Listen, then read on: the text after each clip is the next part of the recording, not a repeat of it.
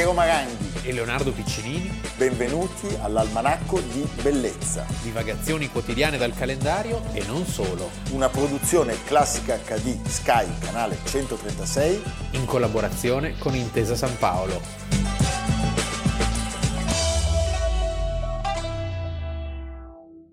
Sarò fedele ai valori di libertà, di giustizia, di democrazia che sono il, fondamento della Costituzione repubblicana.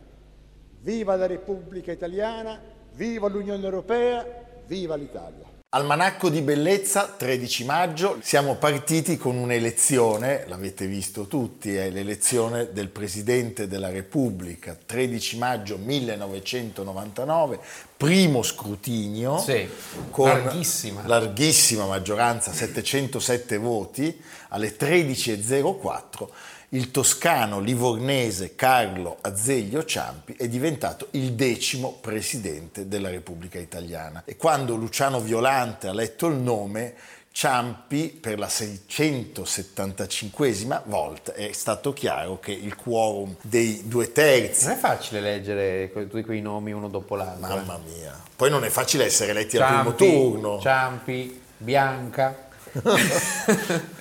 Eh, l'aula di Montecitorio era in piedi per salutare con un lungo applauso l'elezione del nuovo capo dello Stato. Eh, nella storia, credo, repubblicana, prima di lui soltanto De Nicola, che era un presidente però eletto dall'Assemblea, Costituente e Cossiga erano riusciti nell'impresa di passare al primo turno. Lui iniziò il suo discorso dicendo sono onorato, profondamente emozionato, spero di essere all'altezza. Sì, allora, questo consenso si doveva intanto al fatto che non era legato a nessuno schieramento politico o perlomeno era già stato Presidente del Consiglio però sì. con un ruolo tecnico. Diciamo, diciamo. che aveva un'anima abbastanza di centrosinistra, di centrosinistra ma, ma certo. Eh, e tanti lo votarono anche come dire, poi faccio pesare il mio, no? il certo, mio appoggio. Passo all'incasso. Passo all'incasso. E devo dire che questa cosa che ha detto Leo è interessante perché a mio modo di vedere i 12 presidenti della Repubblica Italiana annoverano almeno sei democristiani. Se voi andate a vedere, Mattarella è indicato come indipendente, ma noi non possiamo non riconoscere la, la sì, sua... Sì, diciamo che con l'elezione di Ciampi c'è un cambiamento anche nel ruolo del Presidente della Repubblica fino a Scalfaro, appunto, la DC o quel che ne era rimasto aveva esercitato un ruolo forte. Beh, ne aveva eletti ben cinque. Sì. C'erano stati tra socialisti, socialdemocratici e un ex comunista tre elezioni e due liberali, i primi due appunto De Nicola e poi Einaudi. Però di tutti questi, diciamo, l'unico che non ha un'appartenenza politica chiara, non l'ha mai avuta, è proprio Ciampi. Sì. Chi era Ciampi? Chi era Ciampi? Ricordiamolo. Vabbè. Ciampi nasce a Livorno nel 1920, già la sua biografia, diciamo, è anche in linea con quella che poi sarà l'attività sua presidenziale, convinto antifascista, si arruola nell'esercito dopo l'8 settembre, e questo è un segno importante, e poi entra in Banca d'Italia, nella sede di Livorno, come impiegato avventizio, fino a scalarne eh, tutto l'organigramma certo. e ad arrivare nel 1979 anno della mia nascita, un momento molto importante, a governatore della Banca d'Italia. Dal 79 al 93. Al 93. Dal 79 al 93. Quando eh. viene chiamato Oscar Luigi Scalfaro a fare il Presidente del Consiglio, il primo nella storia d'Italia a non essere parlamentare. A non essere parlamentare e poi farà il Ministro del Tesoro e del Bilancio e della Programmazione Economica eh, in ben due occasioni, con Prodi e con D'Alema e diciamo è il primo presidente della storia repubblicana non parlamentare, quindi. Sì, è una um, figura molto rispettata perché eh, diciamo, la sua battaglia in Europa, che poi porterà al 1998 all'entrata dell'Italia nell'euro, è una battaglia che lo vede vincitore, ci sono forti scontri in Europa, ricordiamo lo scontro soprattutto che lo pone agli olandesi, gli olandesi sempre sono la nostra spina nel fianco e l'affidabilità dell'Italia, ricordiamo che l'Italia, il governo eh, Ciampi veniva dopo il governo Amato, la situazione era molto critica. Sì, metà del Parlamento inquisita. Sì, e c'era, e c'era una, un dubbio, un sospetto dell'Europa sull'affidabilità dei conti pubblici italiani. E c'era anche l'idea, come dire, intanto facciamo l'euro, poi voi entrerete in un secondo momento. Invece, giustamente, per equilibrare questo asse franco-germanico era importante che l'Italia fosse fin da subito dentro l'euro. E quindi nel 1998 si conclude questo percorso che gli darà un prestigio internazionale assoluto. Certo, lo slancio per diventare Presidente della Repubblica. Fu tra l'altro Ciampi a indicare, tra le curiosità, la moneta con l'uomo di Vitruvio, perché Ciampi tra l'altro aveva una mh, formazione molto particolare. Certo, la sua carriera dentro la, la Banca d'Italia l'aveva reso un economista importante, ma era proveniente dalla cultura classica. Si era laureato in lettere, era un appassionato cultore della filologia, dell'interpretazione dei testi. Questo molto utile perché diciamo che lo stesso metodo si poteva applicare anche ad altri contesti. Beh, certo.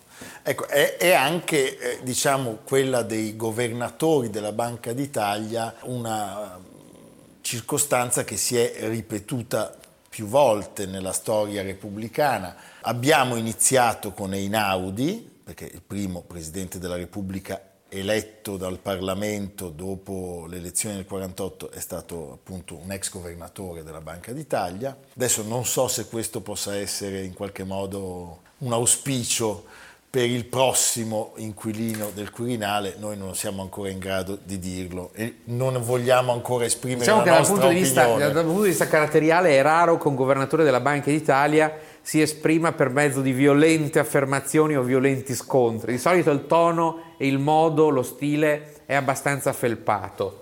È felpato e a me piace come è felpato anche il nostro eh, presidente attuale siciliano che ha reso omaggio a Ciampi in molte dichiarazioni, ha ricordato come lui sia stato in uno dei momenti più drammatici della storia recente tra le inchieste giudiziarie e soprattutto la delegittimazione della classe eh, politica e della dirigenza italiana un punto di riferimento e quindi ha ricordato, come giustamente ha detto anche Leonardo, che il, la sua politica è stato un punto fermo per permettere all'Italia di essere da subito eh, in Europa e con quello che è stato poi il passaggio epocale dell'ingresso eh, dell'euro.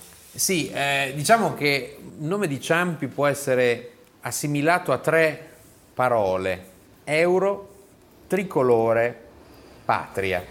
Tant'è che credo sia stato lui a introdurre la festa del 2 giugno. Da Presidente della Repubblica lui rispolvera la parola patria, che era una parola impronunciabile quasi, legata a una certa destra. Certo. E invece per lui patria ed Europa dovevano coesistere, cioè davvero patriota era europeista pensava che l'interesse, giustamente, l'interesse italiano fosse quello di essere un protagonista dello scenario europeo. Sotto di lui, proprio l'attuale presidente Mattarella sarà il relatore della legge elettorale, il Mattarellum, eh, sistema maggioritario con correzione proporzionale. E poi si applica in modo veramente costante a questa riscoperta del carattere nazionale e, delle, e degli uomini che hanno saputo difenderlo, eh, dalla resistenza alle resistenze, quindi non solo eh, i partigiani del Partito Comunista, del Partito d'Azione da cui lui stesso proveniva, ma anche i soldati che hanno saputo dire di no al nazismo. Il viaggio a Cefalonia nel 2001 è un omaggio molto preciso. Molto preciso. E anche in questo ricordavo all'inizio il fatto che lui si fosse arruolato dopo l'8 settembre nell'esercito regio, quindi un ricordo. Poi la visita a Marzabotto con il presidente tedesco Johannes Rau nel 2002 che chiude un'altra ferita molto grande, Marsinel. Ci saranno grandi contrasti, in particolare con un inquilino di Palazzo Chigi che sarà Berlusconi. Certo. Anche perché... se contrasti che però poi trovavano sempre una forma... Beh, perché lui era un uomo, Ciampi era un uomo di grande pazienza e un grande campione della mediazione, cioè non, non si troverà Se cioè, non... ricordiamo che prima di lui c'era Scalfaro. Eh, capito? Lì erano, io bo- lì sto, io erano botte da olio. E prima ancora Cossiga. E eh, vabbè, Cossiga prendeva, prendeva bastonate tutti. Sì. Ascoltiamo la voce di Ciampi proprio nel, nell'intervista rilasciata per i 150 anni dell'Unità d'Italia. Se uno passa e rassegna i tre giubilei, il cinquantenario, il centenario, il centocinquantenario, ecco si accorge che l'Italia pur con tutte le difficoltà del presente, è andata avanti. E come è andata avanti? Confronti la, io confronto la mia gioventù con la gioventù dei miei figli, con la, figli, la gioventù dei miei nipoti e ora addirittura anche con quella dei miei bisnipoti, date quella fortuna di avere anche bis, bisnipoti. È, è, tutto un altro mondo. Ecco, l'importante è, ripeto, nell'andare avanti, si vada avanti con l'orgoglio del passato. Per me quando io parlo dell'Italia non lo dico per retorica, perché lo sento e questa forza ci lo dà il passato. Quindi vorrei che i giovani vivano intanto queste celebrazioni non come un fatto formale, ma come un'introduzione eh, per loro stessi ad approfondire che cos'è l'Italia, chi è l'Italia la storia che sta gloriosa che sta alle spalle dell'Italia. Una cosa che sorprende della presidenza di Ciampi è l'alto gradimento, sì. costante. Siamo a livelli di, di, di Sandro, Sandro, Pertini. Sì. Sì, cioè lui aveva un indice di gradimento popolare nei sondaggi fatti dai vari istituti italiani che era sempre tra il 70 e l'80%. Ci fu un, un 67% naturalmente dove? Nel nord-est del paese. Che, che è eh, secessionista per definizione, federalista anzi. Sì. E, eh, sì, beh certo, questa riscoperta dell'orgoglio patrio chiaramente non poteva che far piacere, appunto hai ricordato la festa del 2 giugno, la parata che era stata abolita nel 77, lui la rispolvera e il 2 giugno diventa festa nazionale. Diventa festa nazionale. La riapertura del Vittoriano a Roma, è un luogo fantastico, ingiustamente è la macchina da scrivere? Beh, ma quando sei su non la vedi più, non è meraviglioso. Più. Quando sei sotto quel colonnato gigantesco, certo. è stato inaugurato per i 50 anni dell'Unità d'Italia, 1911. Ah, quindi c'era già Sciaboletta. C'era già Sciaboletta. Vabbè, hai capito. Eh? e poi viene portato lì dopo la Prima Guerra Mondiale la salma del Milite Ignoto. Certo. Quindi diventa da monumento Vittorio Emanuele grande sventramento, eh, perché c'era una, cioè lì viene tutto rifatto, risistemato, viene sventrato il colle del Campidoglio, tirato giù la torre di Paolo III, distrutto il palazzo Torlonia, cioè Mamma mia. Sì. Tra i premi che ricevette il presidente Ciampi vogliamo ricordare il premio Carlo Magno dalla città tedesca di Aquisgrana certo. per il suo impegno volto a garantire l'idea di Europa unita, pacifica e ricevette honoris causa il David di Donatello perché la sua volontà di rilanciare il cinema italiano evidentemente fu molto apprezzata da quella macchina gloriosa che è, stato e speriamo ancora potrà essere il nostro cinema. L'abbiamo detto, era livornese, eh, è il secondo presidente toscano della nostra storia, dopo il pontederino Gronchi. È vero ci sono ben tre napoletani, lo vogliamo dire, De Nicola, Leone e Giorgio Napolitano, presidente l'unico due volte, due sassaresi, abbiamo in ordine sparso un ligure e, e un siciliano, l'attuale presidente certo. Sergio Mattarella e Sandro Pertini, e tre volte i piemontesi, perché noi abbiamo avuto, prima di tutti e in Audi, nato a Carrù, Ah, giusto. Il bue, bue grasso, grasso che meraviglia. Quest'anno chissà se Mamma bisognerebbe mia. andarci. Saragat, nato a Torino, e il rigorosissimo novarese Oscar Luigi Scalfaro. certo. Ricordiamo anche, eh, ha compiuto a dicembre 100 anni, donna Franca Ciampi, Franca Pilla, che è stata una Beh, figura molto, molto presente, molto anche presente. Spiritosa, spiritosa, piena di, che, insomma, di, di, di dichiarazioni. Certo, perché noi siamo sempre. Grande un... appassionata di burraco. Di burraco, noi siamo sempre un po' orfani della moglie del presidente. Cioè in Italia, a parte Donna Leone, ci sono sempre state delle figure. È vero, chi c'aveva la figlia che aveva. Sì, sì, sì. Eh? Va bene, senti Leonardo, lui in qualche modo fu spinto anche ad accarezzare l'idea di un secondo mandato, ma devo dire fu anche molto onesto perché disse no. Molto rigoroso. Noi potremmo sintetizzare la figura di Ciampi come l'uomo del rigore, cioè un vero servitore dello Stato che non, non ha fatto sfigurare l'istituzione che rappresentava. Sono d'accordo con te. Vogliamo ascoltare ancora eh, l'ultimo passaggio, cioè l'ultima intervista del presidente da presidente. Io do molta importanza alla etica della persona e all'etica delle istituzioni, due cose disgiunte ma che si congiungono nell'uomo. L'etica delle persone vuol dire il senso della dignità del propria e del proprio prossimo, quindi il rispetto della persona umana, che oggi lo sento invece molto debole. Ancora più sento debole il, il rispetto delle istituzioni.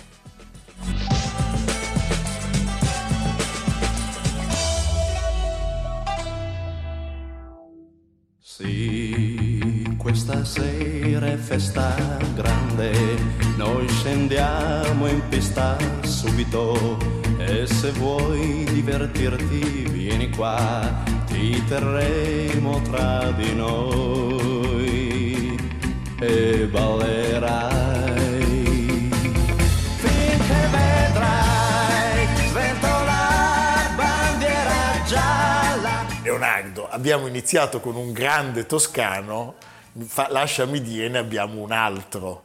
Qui siamo in un'altra zona della, della Toscana, non meno temperamentosa, mi eh. viene da dire, perché se abbiamo iniziato con un livornese, la seconda parte della puntata è dedicata a eh, una... Ma lì è il vento che scende dall'Alpe di Poti. Eh, da un aretino. Il freddo vento del Casentino. Vabbè, abbiamo ascoltato un passaggio di Bandiera Gialla. Della canzone. Gianni Pettenati. Sì. Eh, ma perché ne parliamo? Perché oggi noi vogliamo parlare di un personaggio che è nato eh, in questo 13 maggio eh, ce ne sono tanti, avremmo potuto fare Concetto Lobello, avremmo potuto fare Giovanni Sartori, no, noi abbiamo deciso oggi di salutare e ricordare Gianni Boncompagni, nato appunto ad Arezzo il 13 maggio del 1932 e morto a Roma tre anni fa.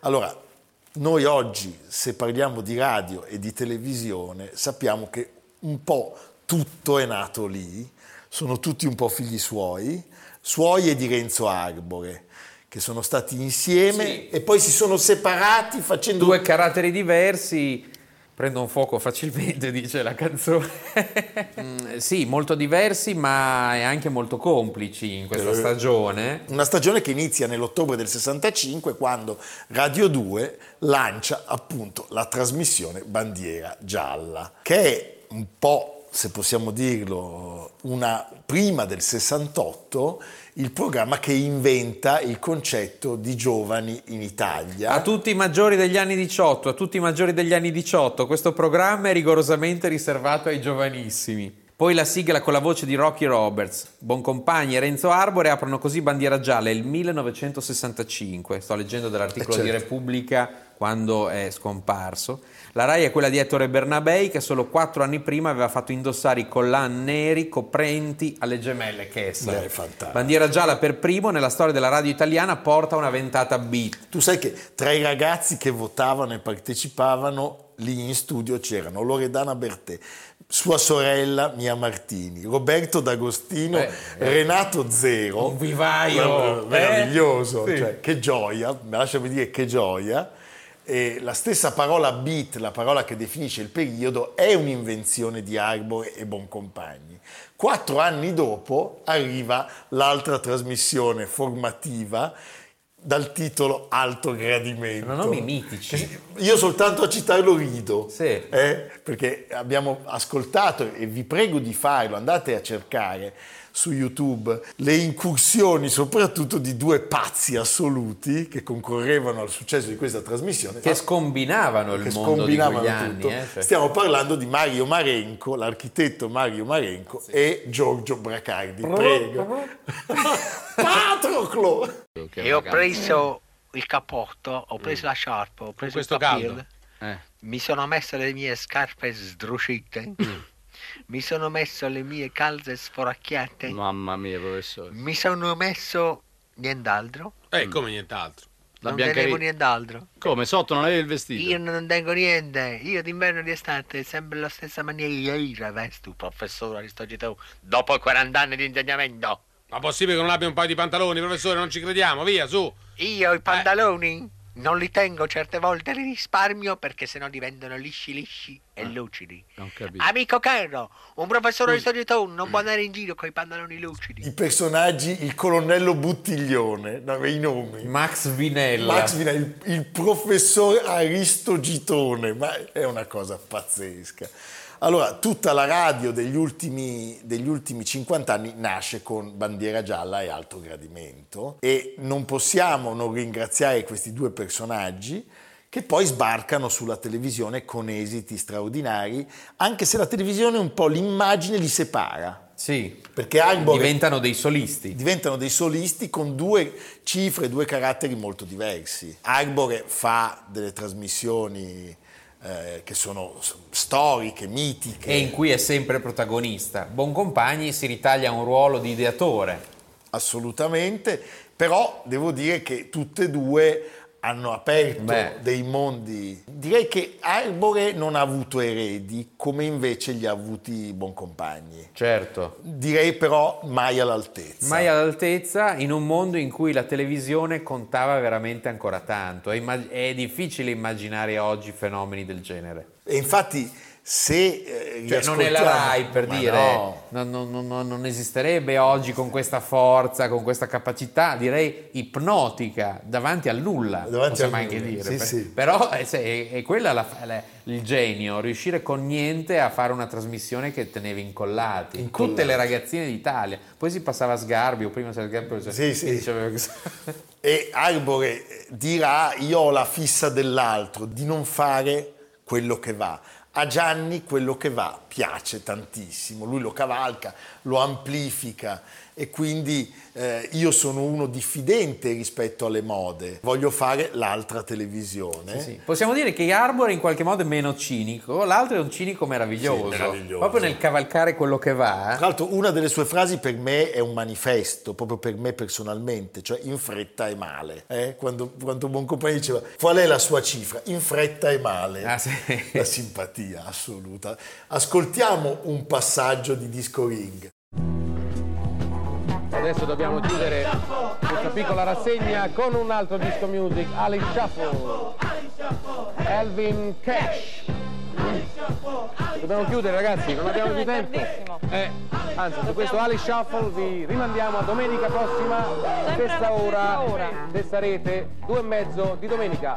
Ciao, anzi, ah, venite, venite che vi diamo i dischi. Altra trasmissione sua e mentre lui fa Disco Ring, Arbore fa quelli della notte e indietro tutta. E allora lui fa Pronto Raffaella. Anche Pronto Raffaella, ricordiamola, Raffaella Carrà è stata sua compagna di vita per ehm, più di dieci anni, credo. Ma Pronto Raffaella fu un'autentica rivoluzione perché Boncompagni fu il primo a capire nella televisione pubblica italiana che c'era uno spazio anche al mattino, uno spazio che era stato totalmente occupato dal cavaliere Berlusconi e dalle sue televisioni. Che a proposito di cinici siamo... Beh, eh? non, non si scherza. Sì. E allora lui disse facciamo una trasmissione al- a mezzogiorno eh, e gli ascolti furono degli ascolti pazzeschi, pazzeschi. In quel momento C'è Berlusconi... una capacità straordinaria di interpretare il mondo, il, Il mondo, sì. pubblico. Sì, devo dire anticipato in questo però da, da Berlusconi perché lui aveva questa trasmissione che si chiamava Il pranzo è servito. Come abbiamo Corrado. visto anche negli anni successivi, Berlusconi questa cosa non l'ha mai persa. Non l'ha mai persa, eh, assolutamente. Infatti ci sono molte interviste, mi ricordo, che poi lui rilasciava negli ultimi anni, in cui diceva non mi riconosco più nella TV, perché la TV aveva perso quella centralità, quindi non era più strumento in cui tu potevi esprimere i gusti, le sensazioni, le emozioni degli italiani. Certo. E poi c'è da dire che noi guardavamo magari con diffidenza le trasmissioni popolari di Boncompagni, prendiamo la Carrà. La Carrà era vista anche con, dista- con distanza, quasi negativamente.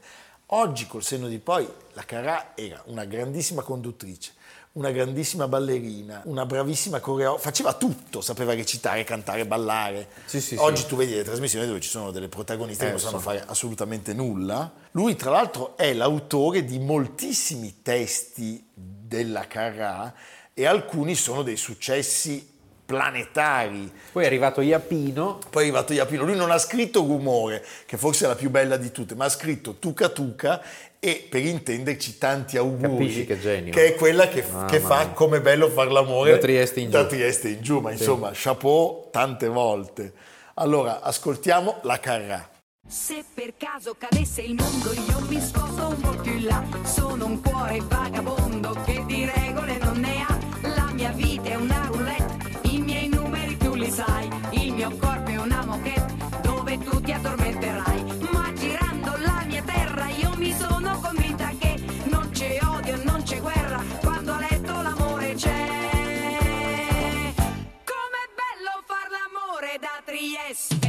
Non è la RAI, non è la RAI, Ambra Angiolini, la nostra carissima amica Sabrina Impacciatore. ma aveva l'auricolare, la... Ce l'avevano, Ce ce l'aveva, l'avevano, sì. credo di sì. Claudia Gerini, cioè lui era un autentico talent Con scout. cui ha avuto anche una storia d'amore, mi ricordo. Credo di sì. E poi fece scandalo per la grande differenza d'età. Macao, con la Cortellesi, Sì. eh, Brignano, Biagio Izzo, ancora la Impacciatore, ma insomma tantissima roba. Eh? Francesco non mi ha mai più telefonato. Quando mia nonna si era sbagliata, che gli aveva detto a lui delle bolle, del gonfiore, lui ovviamente non si è più fatto vivo. Io ho passato tutti questi giorni accanto al telefono ad aspettare, non si è più fatto vivo. Che poi potrebbe chiamare da un momento all'altro così, perché lui fra l'altro non conosce neanche i miei orari di lavoro, non mi ha mai visto, quindi posso chiamare un attimo a casa, vi dispiace? Controllo se mi ha chiamato. Scusate ragazzi, è più forte di me. Non ce la faccio più, proprio un incubo. Senti Leonardo, abbiamo fatto dei bei Piero, giri. questa è la TV che ci piace. Sì, questa è la TV che ci piace, ma dove ci porti oggi? Facciamo un omaggio al presidente Carlo Azeglio Ciampi? No, non andiamo a Livorno, ma andiamo e non sarebbe molto contento perché i toscani non esistono se non nella nostra immaginazione. Quindi da, No, da Livorno, non esiste, da Livorno, no, non esiste. da Livorno a Siena. Ah, va bene, Siena, se avessi detto Pisa mi sarei no, arrabbiato. ho fatto detto Siena che è un po' così. Va bene. Va bene a tutti Siena. Sì. Chissà poi perché. Ai fiorentini no. Infatti non, non c'entrano i fiorentini stavolta. Siccome sono stato recentemente a Siena e ho, ho visto il Duomo che è appena riaperto, perché sta riaprendo, ormai hanno Con riaperto tutti i quasi... ritratti dei papi. Ah, è bella eh, quella, quella serie di ritratti. Atanasius. Gelasius, sì, che sono dei pupazzoni simpatici. Ma intanto, allora, abbiamo letto che i turisti americani arriveranno non prima dell'autunno, gli asiatici nel 22, quindi ora è, È il momento, per vedere i monumenti, che infatti il Duomo di Siena era praticamente vuoto e eh, in particolare la libreria Piccolomini ha riaperto dopo lunghi restauri e e con un nuovo sistema di illuminazione. No, ma bellissimo. Sì. E quando ancora in chiesa si esponevano eh, le nudità, le tre grazie, prima della Controriforma, poi è arrivata la Controriforma e siamo di- diventati tutti più severi, Infinite bellezze rivoluzionarie. soprattutto qui in Lombardia. Soprattutto qui in Lombardia. Sì, c'era Borromeo. ci hanno preso a bastonate. Va bene, ma che noia, Eh, diciamo, andiamo a Siena. Evviva allora tutti a Siena, tutti al Duomo di Siena. A domani. Domani. Almanacco di bellezza, cura di Piero Maranghi e Leonardo Piccinini. Con Lucia Simioni, Jacopo Ghilardotti, Samantha Chiodini, Paolo Faroni, Silvia Corbetta. Realizzato da Amerigo Daveri, Domenico Catano, Valentino Puppini, Simone Manganello. Una produzione classica HD, Sky Canale 136 in collaborazione con Intesa San Paolo.